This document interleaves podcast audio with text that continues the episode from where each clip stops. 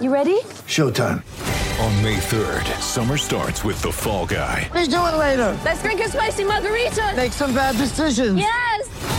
Audiences are falling in love with the most entertaining film of the year. Fall guy. Fall guy. Fall guy. That's what the poster said. See Ryan Gosling and Emily Blunt in the movie critics say exists to make you happy. Trying to make it out? Nope. Because I don't either. It's not what I'm into right now. What are you into? Talking. Yeah. The Fall Guy. Only in theaters May 3rd. Rated PG-13. Get ready for the greatest roast of all time the Roast of Tom Brady, a Netflix live event happening May 5th. Hosted by Kevin Hart, the seven time world champion gets his cleats held to the fire by famous friends and frenemies on an unforgettable night where everything is fair game. Tune in on May 5th at 5 p.m. Pacific time for the Roast of Tom Brady, live only on Netflix. With threats to our nation waiting around every corner, adaptability is more important than ever. When conditions change without notice, quick strategic thinking is crucial. And with obstacles consistently impending, determination is essential in overcoming them. It's this willingness, decisiveness, and resilience that sets Marines apart. With our fighting spirit, we don't just fight battles, we win them. Marines are the constant our nation counts on to fight the unknown. And through adaptable problem solving, we do just that. Learn more at marines.com. Mom deserves the best, and there's no better place to shop for Mother's Day than Whole Foods Market. They're your destination for unbeatable savings, from premium gifts to show-stopping flowers and irresistible desserts. Start by saving 33% with Prime on all body care and candles. Then get a 15-stem bunch of tulips for just $9.99 each with Prime. Round out Mom's menu with festive rosé, irresistible berry chantilly cake, and more special treats. Come celebrate Mother's Day at Whole Foods Market. Let's talk about Riverside.fm, the leading podcast and video creation platform that's changing the game on how creators record content. Riverside FM allows you to record studio quality audio and up to 4K video on their platform. Now you can interview a guest a thousand miles away and it'll sound like you're sitting in the same room. It's as easy to use as Zoom, but gives much higher quality audio and video recordings. Did we mention that they have a mobile app? This allows guests to connect directly from their phone and record content from anywhere. After your content is finished, you can easily grab clips to share them across your social media channels. So if you're looking for a hero platform for all your recording needs, from podcasts to webinars to other video content, you should be using Riverside FM. Sign up today so you can focus on your content and leave the quality to Riverside FM. Use promo code SHIPIT and receive a 30% discount on your first three months of your subscription. That's promo code SHIPIT to receive a 30% discount on the first three months of your subscription. Back to the show.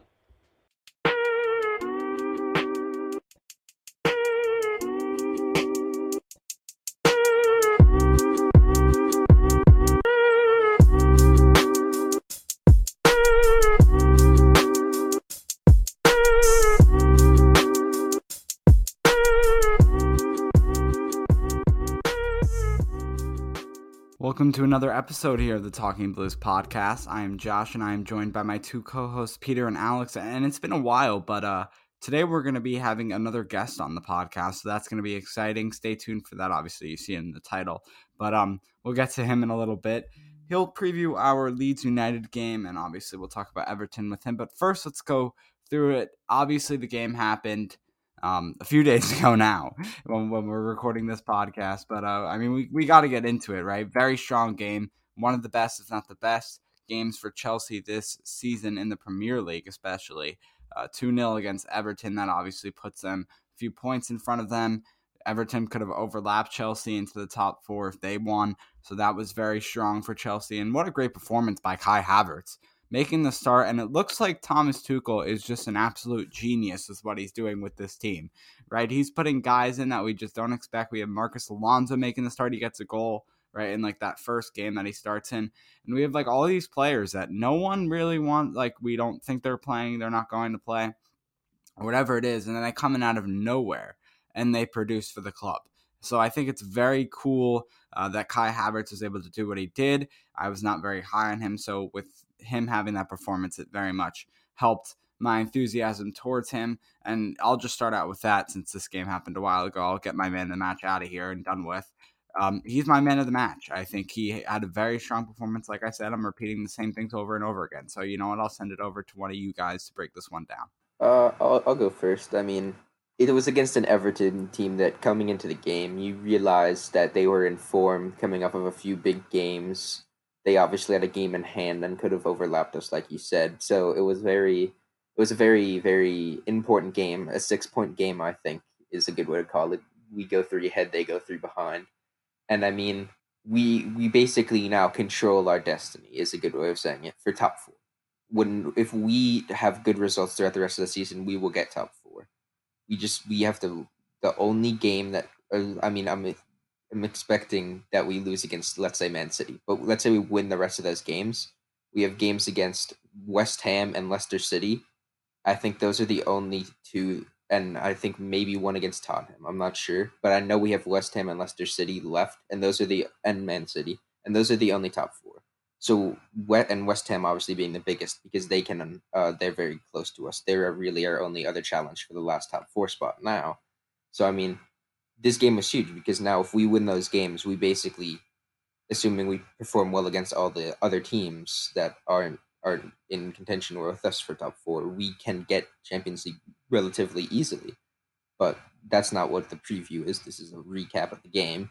And I mean, it was just a great performance all around. Everton didn't look good at all. They looked like they didn't ever get anything going.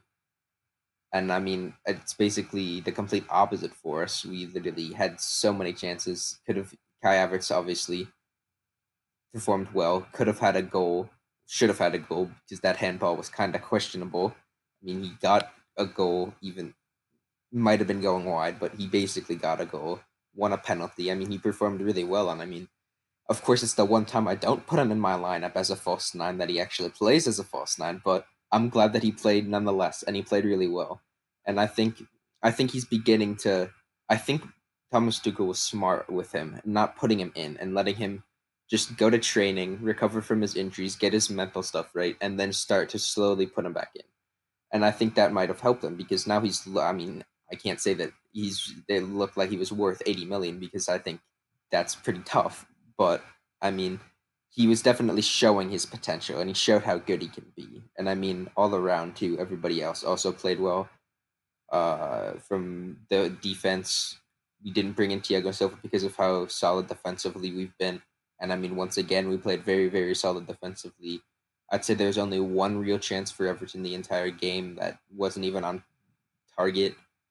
Uh, I mean, just great performance, great win. Kai Havertz is my man of the match because I think he just performed very well. Easily should have had two goals, maybe, and I'll give him the assist for the penalty. And I mean, just a great game. I do kind of wish Werner took the penalty though, uh, for trying to boost his confidence because throughout the game you could see towards the end when Everton went attacking, um, he got many chances and I mean, I I don't know if it was his finishing or Pitt, Pickford's great goalkeeping because many of our other players also missed huge chances. But I mean, I think he needs more confidence. He's getting it slowly back, but he still is missing that final, final like touch, like that final like. He's almost there. He just needs it. He's like he just needs his edge back, and I think that's just something that's going to come as he plays more games and gets more chances. But we're yet to see that.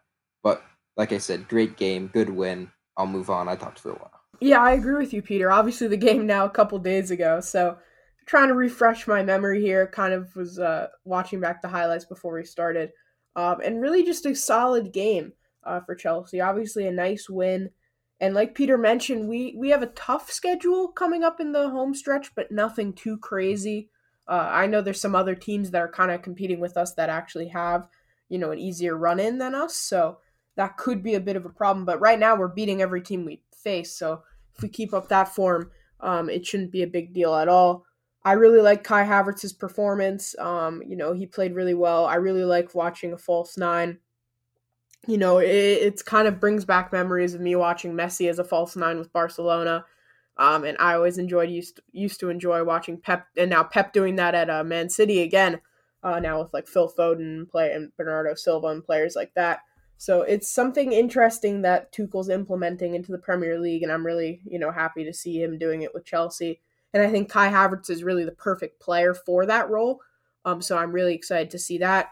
Uh, you know, I thought pretty much everyone played well. Christensen played well again. Um, and, you know, everyone in the team's putting in a good shift.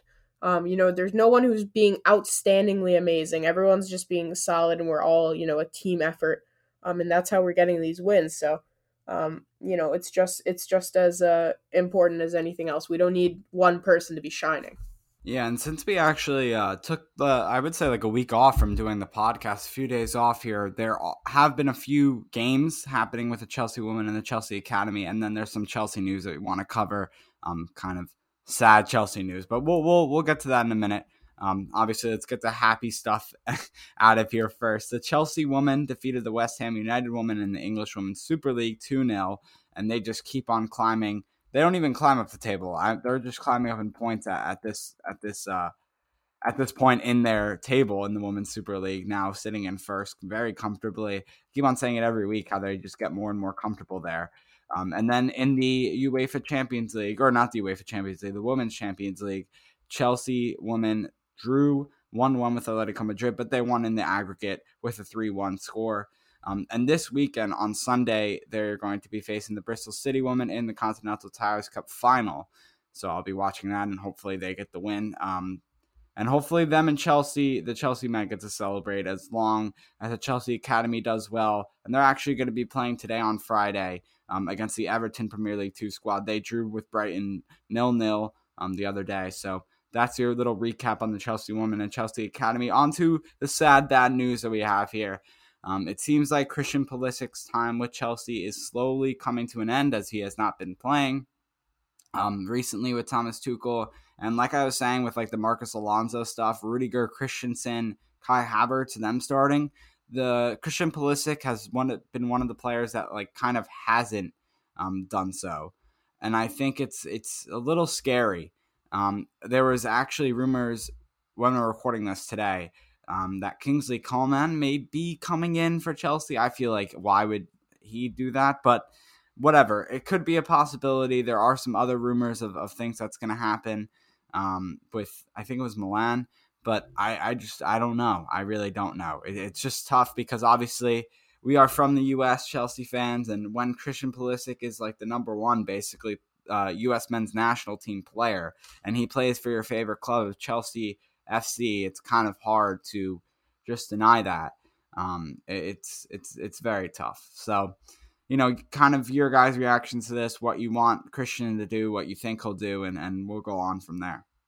I mean, I'll start talking about Coman, I guess, because I don't really want to talk about Pulisic because it's all very iffy. But Coman, I definitely cannot see us signing him, even if I did see reports that we had like great interest in signing him. I also can't see Bayern letting him go. He's a very, very key. Uh, not key because they have obviously they have Gnabry, Sane. They have many very talented wingers, but I mean he starts sometimes, and I, I mean he always plays well, very fast, very technical, great uh, shooting ability. I mean, I I mean the reason why we have great interest in him is because he's very very talented. But I don't I don't think Bayern will let him go. But if they do, if they decide to, I think his contract expires soon. If they do decide to let him go, I'd be all for signing him, as long as it doesn't demote some other players to the bench. But I would be all for signing him. Then moving on to Christian Pulisic. I don't really like talking about like players that want to get transferred or don't want to get transferred because just look at our team now, right? Alonso, everybody said, okay, he's leaving at the end of the season. He's getting no game time. Rudiger, oh, he's getting no game time. Why would he resign? Oh, Giroud was going to leave last year. Oh, oh, he, he got some game time. He decided to stay till the end of the season. You don't know what's happening until it actually comes. Even Pulisic or his agent said that he wasn't even going to think about it until at the end of the season to see if like it continued. And I mean, we still have what like ten to fifteen games left in the season, and sure he hasn't started much, but you can see that Tuchel's been very very conservative with players, especially if they have any risk of re-injury or any knocks. And I mean. I think that just might be part of what it is. Like N'Golo, an example, N'Golo Kante, who got injured a while ago, he's Tuchel still been saying how he wants to manage his minutes to make sure nothing happens. And I mean, I think it's going to be the same for Thiago Silva. I don't think we'll see him for a while because Tuchel wants to make sure he can't get re-injured. And I think that may be a part of what's happening with Christian Pulisic, where Tuchel is bringing him on as subs for a bit because he wants to work his way back to being fully fit, and, but doesn't want to have the risk of re-injury. But who knows? Only Christian Pulisic and Thomas Tuchel really know, and that's why I don't like to talk about it because there's a whole, there's a lot of games to play. There's a lot of time for Christian Pulisic to work his way back into the squad and not leave. But it would it would be sad to see him go. But if he doesn't get game time, I think that's the best move for him. But we'll see what happens. Yeah, so I, I agree with Peter about kind of not talking about, you know, transfer news. You never really know what happens until we get closer to summer. So obviously we'll be covering this more if any more news comes out, obvi- uh, you know, about this. Coman coming in, it, it's not ideal. I feel like a winger is not really the thing that we need a lot right now, especially considering how we're playing at the moment in our three back formation. I'm not sure, you know, Coman can't play in a three in the back, right? He's not going to be a wing back.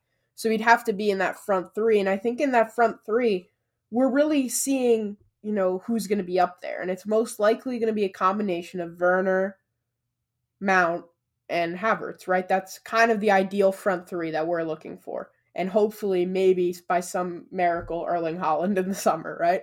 Um, but so that that's what we're looking at. So I'm not sure if Coman really fits in above any of those guys. Yes, he's a natural winger, which would help because um, we wouldn't have any of them besides Hudson Odoi on the bench. So he's definitely an interesting prospect, but I'm not sure, you know, if Bayern would let him go, like Peter mentioned as well. Um, but that's pretty much all I have to say about that. Moving to the lineups for a Leeds game on what is it Saturday at 7:30 a.m. for us here uh, on the East Coast in the U.S., which is not going to be fun early wake ups really just not it's not a good thing. Um, and 7:30, so that's 12:30 in the UK um, for everyone viewing uh, from over there. Um, for my goalkeeper, I'm gonna have Edouard Mendy. Um, in my back three, I'm gonna have Azpi, Christensen, and Rudiger. Um, and that's going to be my back three for that game. For me, uh, obviously Mendy and net. I think that's pretty obvious. I always say that every time. It's pretty obvious, but whatever. Christensen, uh, I'm having at the like the left center back role. I think he played really well. He would have been like my second, my runner up to the man of the match last game against Everton. I have Thiago Silva making his return in this one. He was on the bench uh, last match against Everton. I think it's a big statement. I, I do, but I th- I think if there's any game um, to come back in. It would not be the Champions League game against Atletico Madrid. I think it would be now against Leeds United to kind of get him ready and get him set up, and then maybe we start him for Champions League. Maybe we don't. I think no matter what, I think Thiago Silva plays in this game. It, it's either going to be a sub or a start, is my guess, but I'm going with a start for Silva. And then right center back is going to be Azpi. For me, I I think I said it. I said it when I was talking about the injury management Tuchel has. I don't think we'll see Thiago Silva for a while. Not not like a long, long time, but I don't think we'll see him for a few games. He might come back during. He might come back. I could see him coming back uh, for the Champions League game, but I don't think he'll start today. I think Mendy will be at the back, and then Christensen, Rudiger, Azpi, solid defensive line will stay intact again. And moving on to back four or wing backs, midfielders, whatever you want to say. Uh, I think in the midfield, we're gonna see it's Leeds is a very attacking team. They're very kind of like Liverpool is, and they have fast, pacey players. They want to get forward, get forward, get forward on the counter. So I think we'll see a more defensive, uh, defensive kind of four. I think we'll see Chilwell on the left for pace I think we'll see Kante uh, in, and I think we'll also see Kovacic just because I think he's very important to our midfield, and I think Reece James will start on the right just because I think that's purely just because I think Tuchel is going to want to go more defensive against a very good attacking team in Leeds. So for me, uh, at my left wing back, I'm gonna go with Ben Chilwell. Two midfielders, I'm gonna go Kante and Jorginho. Um, and for my right wing back, I'm going to go Callum Hudson Odoi. Um, yeah, that, that's going to be my midfield four. Callum Hudson Odoi, basically the same thing as Alex. Callum Hudson Odoi, N'Golo Kante, Jorginho, Chilwell, front three, Mason Mount. I think Kai Havertz gets to start again at the right mid uh, position, and I think that's what's going to happen there. And then Olivier Giroud starting at striker, familiar face, goal scorer. We want him in the starting lineup. I do at least, and that's my Chelsea lineup? I think for the front three, we I think most likely will save Giroud for the Champions League game. I think he'll start there. So I think we'll see Kai Havertz again as a false nine. I think Mason Mount will definitely come again, uh, come in again after getting a break, and I think it's a toss up for me between Christian Pulisic and Timo Werner. But I think I talked about it how there's a whole season of well, there's a lot of season left to play, and there's a lot of games for Pulisic to make his way back into the starting lineup. So I think we might see him here. I think we'll see Pulisic on as like a left center mid, left wing, Mount as a right center mid, right wing, and Havertz as a false nine. Yeah, I I agree with Peter. Uh, you know, we we've got Kai Havertz is going to start at the false nine again, I believe, and I think that's going to be a really interesting to see how he does two games in a row there. And off of him, I think Mason Mount and Timo Werner uh, for me, I think you could see Christian Pulisic instead of Timo Werner. I wouldn't be surprised if you saw that. Um, but I, am gonna think that Tuchel sticks to his original plan, not gonna feed into the drama that you know we see is going on with the rumors about him leaving, and he's gonna put his best lineup out there. Um, you know, and Leeds are not, you know, they they they're a weird team, right? Some games they play extremely well and they could beat any team in the Premier League, and sometimes they look like they should still be in the Championship. Um, but yeah, that that's that's all I have to say about. Yeah, I, I don't know. I'm all confused right now about the lineup about Christian Pulisic. I'm just really sad about the whole situation. Um, but hopefully it gets resolved and he'll be here for past this summer. I'm going to go for a Chelsea win. I have another Chelsea win. I have a 2 0 Chelsea win, just like they did against Everton. I think they can do it against Leeds. Maybe get another goal. Um, and I forgot to say it if you didn't know already. I don't know if Alex brought it up when he previewed it already, but Chelsea in the top four. We obviously said that already with 50 points. Leicester City, if they don't win um, and Chelsea wins, they'll tie with them at, at 53 points. And then Leeds United, 35 points, sitting in 11th, tied in points with Wolves. Um, and then I had one little thing that I pulled up that I wanted to mention. Um, it was that Leeds have lost just one of their last nine Premier League home games against Chelsea with their first meeting since a 1 1 draw in December of 2003. And then I also found this one interesting. Um, another like pre-match insight here is that Chelsea are also looking to secure their first league double over Leeds since the 1988-1989 campaign in the second tier, while the Blues allow, uh, last won home and away against Leeds in the same top flight season back in 1936-1937. It's pretty crazy. Um, I'm going a little off topic here. Peter, go ahead. I do want to point out that stat. Of that stat might be the fact that Leeds has not been in the Premier League for a long time. But I won't say anything now because now if we lose, it's going to look bad. But I do also want to say I did predict the score right, I think. I think I did say a 2 no win for Chelsea last episode. So good on me. We don't need to talk about who I said would score the goals because I completely got that wrong. But I saw it. So this time I'm not going to call my shots, but I think we'll get it I think we'll get a 3 0 win this time. I think we're slowly, slowly, slowly getting better and better at going forward. And I think we're going to hopefully get better at scoring our chances. And I think we'll get another goal, 3 0 win. And I'll say Mason Mount will get a goal, even though I'm going to regret that next episode. Uh, I'm going to go for a 3 1 victory. I think Leeds will get a goal. Um, and I'm going to go for a Kai Havertz goal. That's my only prediction there 3 1 Chelsea.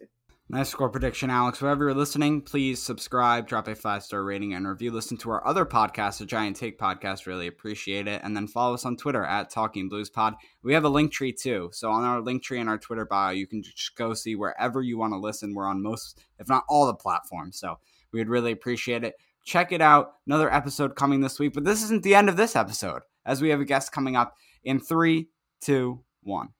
We are now joined by a very special guest, Jai McIntosh. He's the co-owner of the Chelsea Social, and you can find them mainly on Twitter and YouTube, obviously by the Chelsea Social.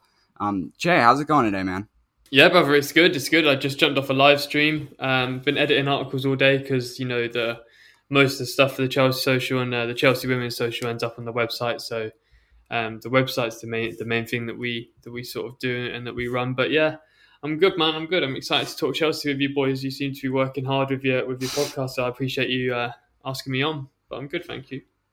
Oh yeah, we, we appreciate having you on. Yeah, I mean, we're if... excited to have you on. Cutting me off, Alex. Um, all right, we'll edit that out. I, could, I couldn't love it. hear you. Sorry. I was No, like, I love like it. I love it. Carry out. on, carry on.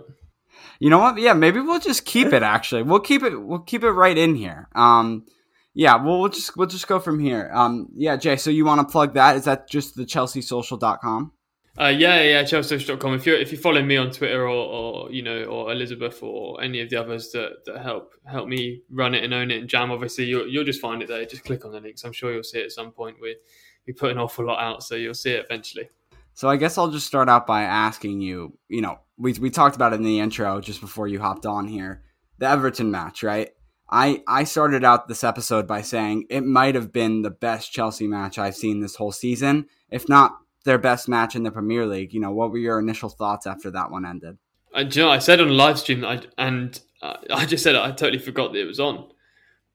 Um, obviously, shameless plug. Uh, I don't know if you've had him on already, but myself and Daniel Charles do a, uh, a podcast as well, and we spoke about spoke about the game and it being sort of a bit too easy. There was no real aggression from Everton, or or perhaps another way to view it is is that the way that the system is currently operating under under Thomas Tuchel is that it takes the sting out of teams. Therefore, the club are able to highlight the weaknesses of whichever opposition we're playing and, and then isolate them and, and suffocate them at the same time. And, and it means that their danger areas on the pitch or their danger players uh, are nullified more often than not. And, you know, I was I was concerned that Richarlison, who is on good form, six goals in six games, was gonna was going to be an issue. I was concerned that Calvert Lewin was going to be an issue. I thought their midfield was weak. I think Gomes is rubbish. Um, all right. I think Holgate's one of the worst fullbacks in the Premier League, so I knew that we were going to exploit him as well. Pickford's obviously iffy, but he's come into a bit of good form, so I, was- was confident. But it's Everton, and, and it's a big game, and you know I, I currently live in Liverpool. I'm not from here, but it's, it's where I live, so it's always good to to, to get two wins in Merseyside, so you can just uh, you got bragging rights over everyone really. But it, it was comfortable game. It was yeah, man. It, that, that's what it was. It was comfortable. It was it's it's different. It's weird seeing Chelsea play this way, where everything's so smooth and there's no issues at the moment. And I've not really seen that in the last five ten years. If I'm honest, it seems as though what what's going on at the moment and what Tuchel's doing is he's just putting the right people in the right places and and everything's going smoothly. Yeah, and you know, we saw a bit of a change up, right, in this last game with Kai Havertz coming in. We were kind of all a little bit surprised to see him in the starting lineup. Um, and, and it was interesting, right? We didn't really know where he was going to play. And he played kind of in that false nine role that we've been seeing Guardiola use a lot this season with, you know, either Foden or Bernardo Silva as well. So it was kind of cool to see that being used. Um, and he kind of fits that, the bill of what, you know, a player in that position should be like. And, you know, he even played that position a little bit at um, Leverkusen back in Germany as well. So I was excited to see him there. And he definitely seemed like he was more comfortable in that position than we've seen him, you know, before under Lampard, either on the wing, uh, a little bit deeper in midfield. Um, so just wanted to get your thoughts on his performance and how, um, you know, he might develop in that position. Yeah, his performance was good, active, uh, physical, which is nice because he's been pretty rubbish since we've uh, signed him. I wasn't particularly uh, keen on the signing when we were rumored with him because I don't think he's as good as people say he is, or I don't think he was as good as people say he was at, at Leverkusen. He he was definitely a decent player, but you know when you put his attacking numbers up, up against Sancho, for example, there's really only one winner, um, and that was Sancho. But when obviously when a player joins your club, you want to support him, and, and Kai clearly has the facility to develop into a world class player, and, and everyone's acutely aware of that it's it's taken him a long time to to get used to the league, to get over the effects of long COVID. That was his first start since uh, January 2020, so it's over a year since he's um started in the Premier League as well, which is troubling to say the least. But it's, I think an extended break can help a young player because there's a lot of things going on outside of the world of football that you know he needed to sort out and, and integrate within the team and, and the society because England's a different place to, to Germany and and the culture of football. I think you can you can understand when you're from outside of England what the, what the culture is like, but you can't fully understand until you're here. Uh, and when you are here, it's it's just a different level of intensity, I think. And and Chelsea's a, a different breed of club to buy, Leverkusen, and and the responsibility on Kai Havertz is serious. And you know, I know from people inside the club that Kai Havertz is the player that the the hierarchy want the team to be built around over the next five to ten seasons. So he has a lot of um, expectation on his shoulders, and for that he needs to start performing. And you know, it looked very very positive against a, a physical Everton team. The the most impressive thing for me was his disallowed goal, the handball, was because I, am a big fan of Ben Godfrey. I think he should go to the Euros of England and. Kai, Kai was able to find himself in, in space in the box, which is an impressive skill regardless. Also to to bring the ball down, control it, you know, perfectly, and then and then finish off. Being surrounded by Keane and Godfrey, who are who are physical English centre backs, and that was really impressive. He he was charging around, he was running, he was active, and all that we need to do now is if we can see that on a consistent basis in that position as well, then I think we'll be fine, and and perhaps we won't even need to buy a striker we've had a discussion and a debate on this podcast, um, not with us, but I guess just with how we feel about it. VAR, right? That that's one thing that disallowed Timo Werner's goal. That's one thing that disallowed obviously this Havertz goal recently.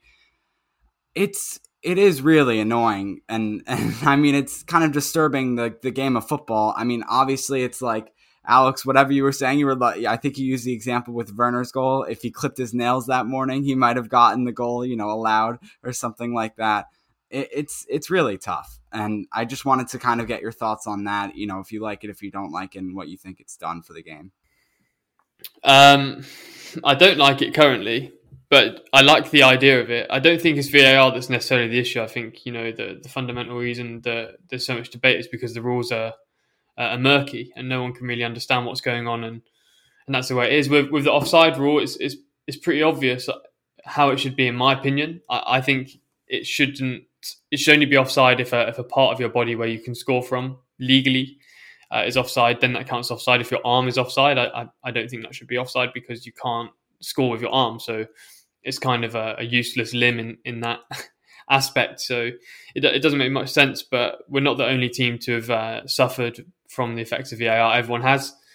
Uh, and it's about you know IFAB and, and everyone else making sure that they they get the rules clear, and I mean crystal clear, so that there's there's no confusion and and people are able to to understand very easily what the rules are. And Timo if if Timo knows to be onside and he knows that your arm is going to be counted as off you know as um as offside if you're there. So that's something he needs to work on. I'm a big fan of Timo personally.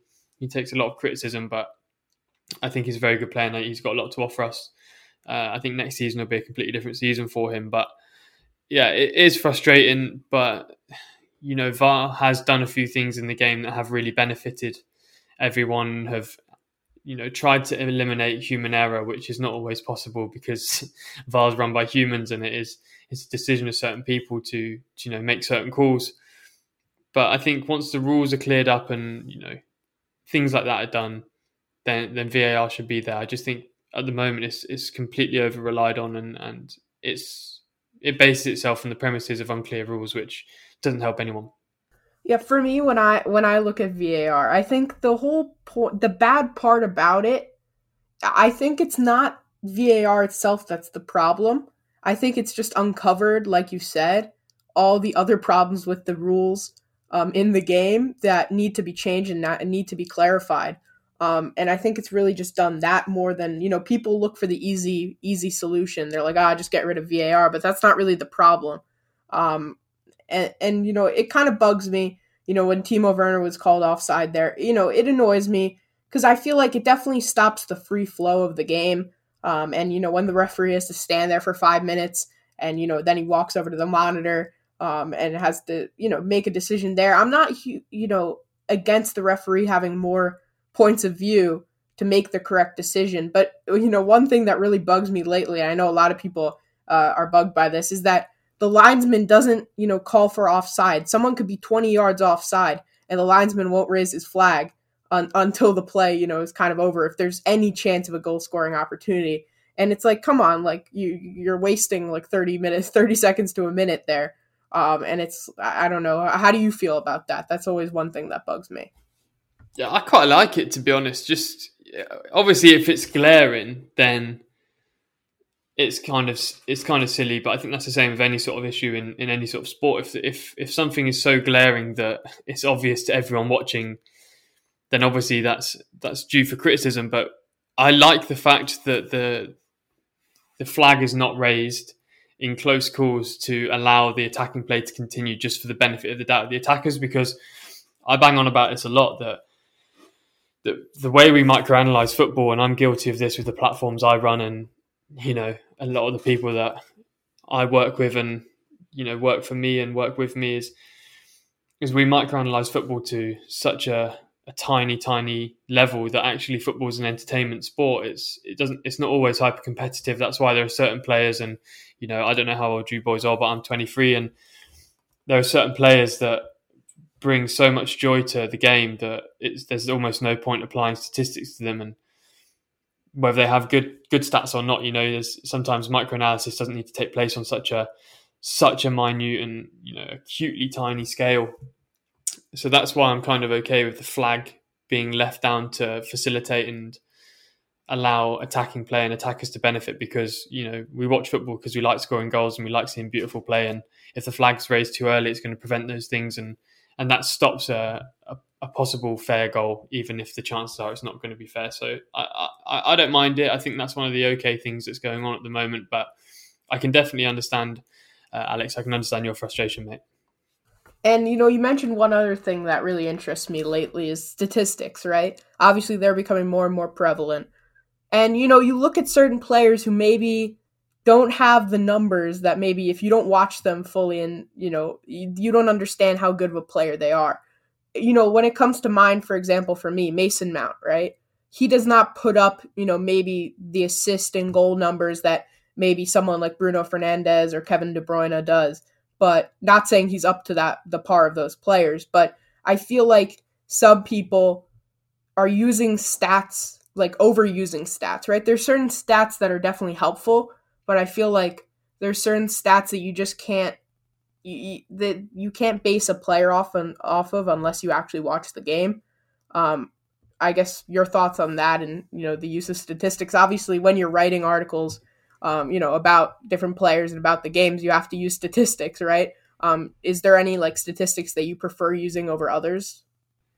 Um, do you know what, mate? To be honest with you, I, I end up editing a lot of articles now because that's the fortunate position I'm in. I, I, I miss writing writing articles, but uh, maybe one day I'll have more of a chance to, to do it when people can edit themselves. But fortunately, I'm I'm the owner, so I have to, to edit a lot with my my editing team. But I think the the Mason Mount point you've raised is interesting, and I've tweeted about this. And you know, whenever I tweet about Mason Mount, it seems to get one to five thousand likes and loads of retweets and engagement. So evidently, he's a he's a hot talking point, and uh, and I, I basically said, you know, you can't compare someone like Mason Mount against, you know, Bruno Fernandes or De Bruyne, uh, stat for stat, because Mount's played six positions this season, whereas De Bruyne and Fernandes have played one. So when when a player is like that, and you know they they play to a high standard all around the the pitch, their numbers are going to differ because they're there to to fill a gap and be uh, influential there and, and do what they have to do. And Mason Mount is very much that player you know, he's he's evidently Chelsea's player of the season. I think that's unarguable, if I'm honest. Um, I like XG. I like XG against. I like XA. I think those things are really helpful because it gives you a decent barometer of how teams are performing, and, and more often than not, um, you know, those stats begin to bear out over the course of a season, which is uh, nice to see. It doesn't always happen. There are teams like Burnley that's you know consistently um, managed to just bypass XG completely and, and stay up and their expected points. I'd always recommend people taking a look at the expected points tables as well, because that perhaps gives you a clear indication of how teams are performing despite results not going their way. Um, Brighton are the, are the perfect team this year. They really, really could be a top 10 Premier League team based off performances, but their lack of finishing has cost them. But their expected points, expected goals should they should be achieving much better than what they're doing. So I think those stats are really good. Um, stats with centre backs, I don't really rate them as much as I do with strikers, for example, because there's a lot more that goes into being a centre back that is quite hard to gauge statistically. And also, if you play for a, a weaker side, you're almost certainly going to put up more tackles and interceptions. Doesn't mean you're a better defender; just means you're playing a worse team. So uh, those stats might not always be fair. Whereas attackers, you know, scoring goals is, is scoring goals. So that that matters whoever you're playing against. You know what I mean? They they might not fluctuate just to the same extent, but stats are great. They're really useful, and and when they're used correctly, um, you know, I mentioned obviously I live in Liverpool, so I'm doing my masters, my PhD at the moment, and Liverpool's analytics department are the reason why they've been such a success over the last five years is because they managed to find talent and that people weren't looking at. You know, Salah people were looking at, but no one was taking seriously, and they bought him. Same with same with Firmino, who was doing amazing at Hoffenheim at the time, and you know even Mane at Southampton. I I remember Mane playing for Southampton. I remember watching him play. He scored the fastest hat trick in Premier League history, and even then, I, I didn't see him becoming a Champions League winning, you know, top five in the Ballon d'Or player. I just didn't, and you know, but I didn't look at the stats the same way they did, and that's how they've been doing things. And evidently, why Jordan Henderson's had such a good time as well because he almost always in the top five in Europe for for balls into the final third, and and when you put players who put up certain statistics in specific places on the pitch and they function well together, you're going to have an amazing team. And and that's what Klopp's managed to do at Liverpool, and, and that's that's proof that when you get statistical analysis correct and and uh, the team structure bang on, then you can you can be the best team in the world for two to three years. Going on to another attacking player, I guess attacking oh, a winger, Christian Pulisic, Captain America for us um, here. Obviously, one of the best, if not the best, like U.S. men's national team players, and we were so excited for him going into the season. He was given the number ten after having 22, and obviously we know what players have have worn that jersey. So it's been it's just we had such high hopes under Frank Lampard. He was starting most games, if not every game, right? He was the starting number, um, you know, starting player, I should say.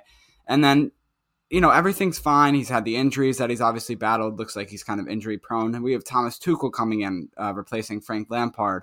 Okay, you know, that's also good for Christian because he used to manage him. So maybe they have some relationship there. And now we're just seeing, you know, Pulisic just not being placed in the game, whether it's because he's injured, because you know he's not liked by the by the uh, play, uh, not the player, sorry, the Chelsea staff, like uh, Tuchel or Thomas Tuchel, sorry, doesn't like to to put him in.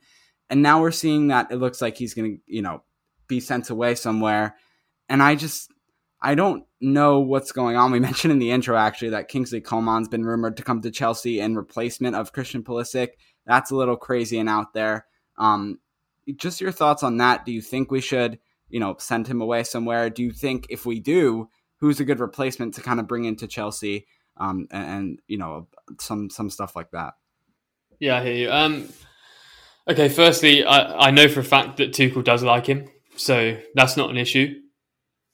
You know, the the thing is, is again, I, like I said, I don't know how old you boys are, so I don't know how much Chelsea you've watched over the years, but I got christened in a Chelsea kit, for example. It's it's the the way my entire family is. Um, so I've been a Chelsea fan since 1997, and and the the culture and the way that the club is is we not only have the best players, but we consistently bring the best players in. And if you can't rise to the top, then you don't make it. And that's what it is at every elite club. You look at Bayern Munich do thing. You look at Galacticos, Real Madrid. You look at Barcelona of, you know, between 2008 and 2015, pretty much the best teams are filled with best talent, and then also you have those. That's when a mentality comes in, and that's why people like Mason Mount are going to rise to the top because their mentality is pretty much unbreakable. Pulisic is a tough one because he's just injury prone, and he needs to be taken care of. That, that's all it is. It's it's giving him time to not only recover but to build extra muscle and strength, which just takes time. And and there's no way he gets into the team above Mason Mount this season. There just isn't. There's no way he gets in above Hudson Odoi, who carries the ball into the box from outside the box more than any other player in Europe this season. He doesn't get above Kai because Kai's been paid for and he's, you know, the the board star boy. And Werner is a nuisance whenever he plays and you know, that's both a, a, a good thing for Pulisic because it gives him time to recover and doesn't need to be rushed back, but it also means that he's going to have to fight for his spot. Uh, when he does, I, I, don't think he'll go. I think if anyone's going to go, it'll be Ziyech because Ziyech's been a bit of a car crash uh, unfortunately. I always thought he should have been a number 10, not out on the right, but you know that's just my opinion. In terms of replacements for Pulisic, Kingsley Coman's a terrible shout because he's just as injury prone. He's an exceptional footballer, like Pulisic, but he's just injury prone. Um, and then it depends what you want to do with that position. Do you want to fill it with a superstar that's going to start, or do you want to fill it with someone who has, you know, elite potential perhaps and, and can grow into that position and compete with the players that are already there? that's that's where you go because obviously if you if you're going to buy a winger to replace Pulisic, you buy Jadon Sancho if you can, because there's no better winger to buy. That's strikingly obvious. But if you're going to buy a player that you know can can replace Pulisic and and fight for his his spot in the team, but you know not be guaranteed to start, then uh, I'm a, I'm a really big fan of uh, of Pedro Neto. I think he's a he's an outstanding young player. He's he's massively overlooked, and he's only 20 years old, and he's playing regularly in the Premier League and playing really well at Wolves. He, he's someone I really like. And then and then replacements around Europe are tough. I like Szoboszlai, but he's he's obviously at Leipzig and he's not going to go anywhere anytime soon. If you look around the Premier League, you know that's that's tough because most of the top talents at top teams and they're not going to want to sell to us. So obviously that makes that does make Sancho the the standout. I I, I think Vinicius Junior is rubbish, so I'd never go for him. Uh, Rodrygo's all right, but I wouldn't go for him either. He's better than Vinicius. Vinicius is arguably the most overrated player in Europe besides Adama Traore, in my opinion. Um, so you know, there's there's little talent out there that's already at a top top level and that is available. Because you know, if you want a left winger that's going to start, you maybe go for Oyarzabal out of um, Real Sociedad, who's just a he's he's a world class football player. He really is, and he's perhaps not getting the, the love he should at Sociedad, but he'll go to a big team and, and he'll thrive. And that's exactly why Man City offered 70 mil for him and, and they got, got that rejected. Um, but yeah, finding talent is never easy. Hakimi again's another another one that I see linked, but he I watch every Inter Milan game. I'm a big Inter Milan. You know, I, I like Inter Milan. I like watching other leagues. I watch Union Berlin as much as possible, and I watch Inter Milan as much as possible, just to give me a break from constantly daily working and talking about Chelsea. Um, Hakimi's Hakimi's amazing, but he plays on the right and he plays the wing back, and obviously he he may I think he's a better player than Reece James at the moment, but there's no way I don't want Reece James in that team. So finding someone to to replace Pulisic with is is very hard, and and I look at the youth team and the standout players in the youth team, they don't play where Pulisic plays. So it, it, to me, it doesn't make much sense to sell someone that's uh, got that much potential, but is just struggling with injuries. It makes sense to give him time to rest, recover, build strength, and and go again because he's he's exactly the type of player we need in uh, you know across a long season. When if if you play all the games you want, you're going to play over sixty games a season, and no one's going to play every game. And and yeah, man, that's my thoughts on Pulisic. And it's obviously a shame for you American lot because he's your best player by a mile. I think anyway. I think Dest is decent as well, but but yeah, it's it's a shame, but he'll be fine. Yeah, hopefully he will. Um, so going to a bigger debate, I guess, outside of Chelsea.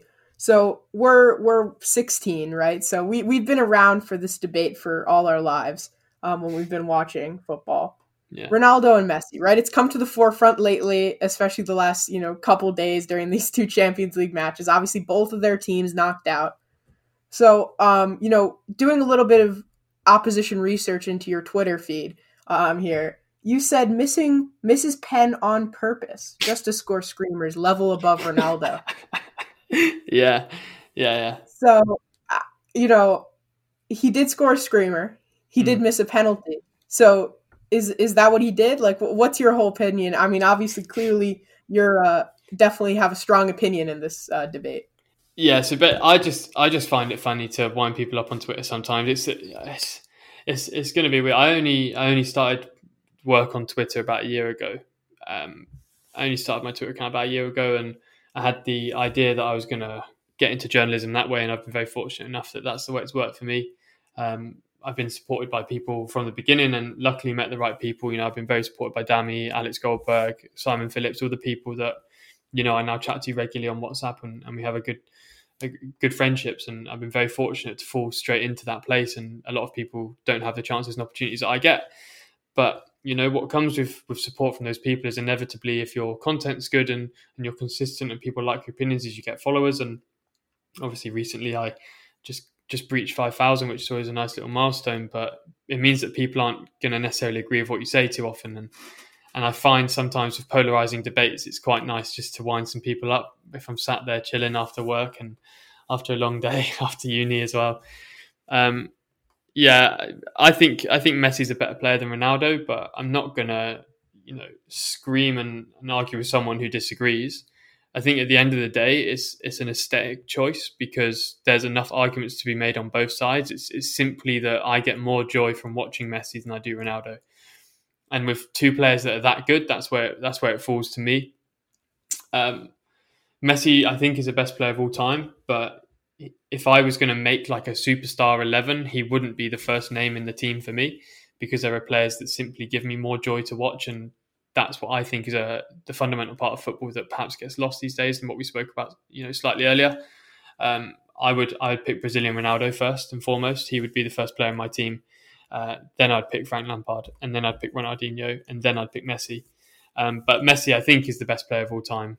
Um, but you know, there are there are arguments for Cruyff, there are arguments for Maradona, Pele, Ronaldo, both of them, Zidane as well, and and they're all strong arguments. And I think at the end of the day, it really comes down to what gives you the most viewing pleasure, because you know that's that's really where it lies. Because all of those players have just as much claim as the others, really, in, in my opinion.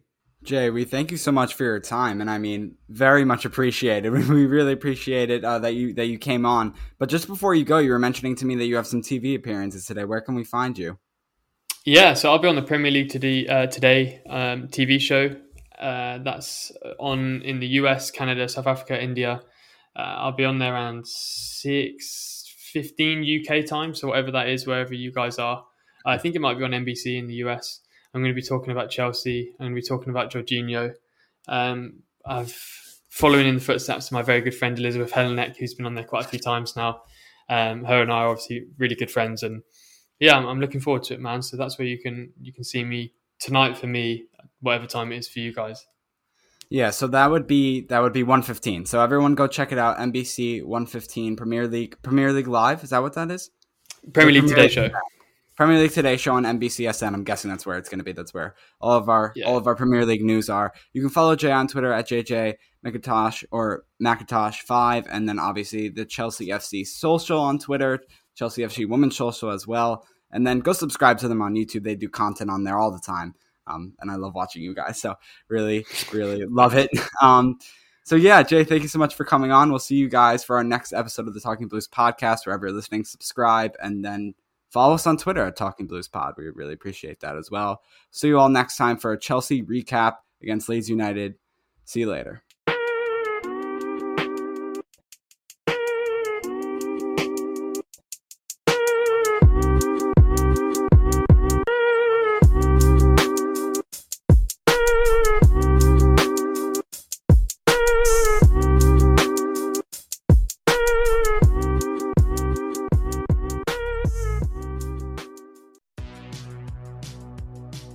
Welcome to the All 80s Movies Podcast. I'm Bill.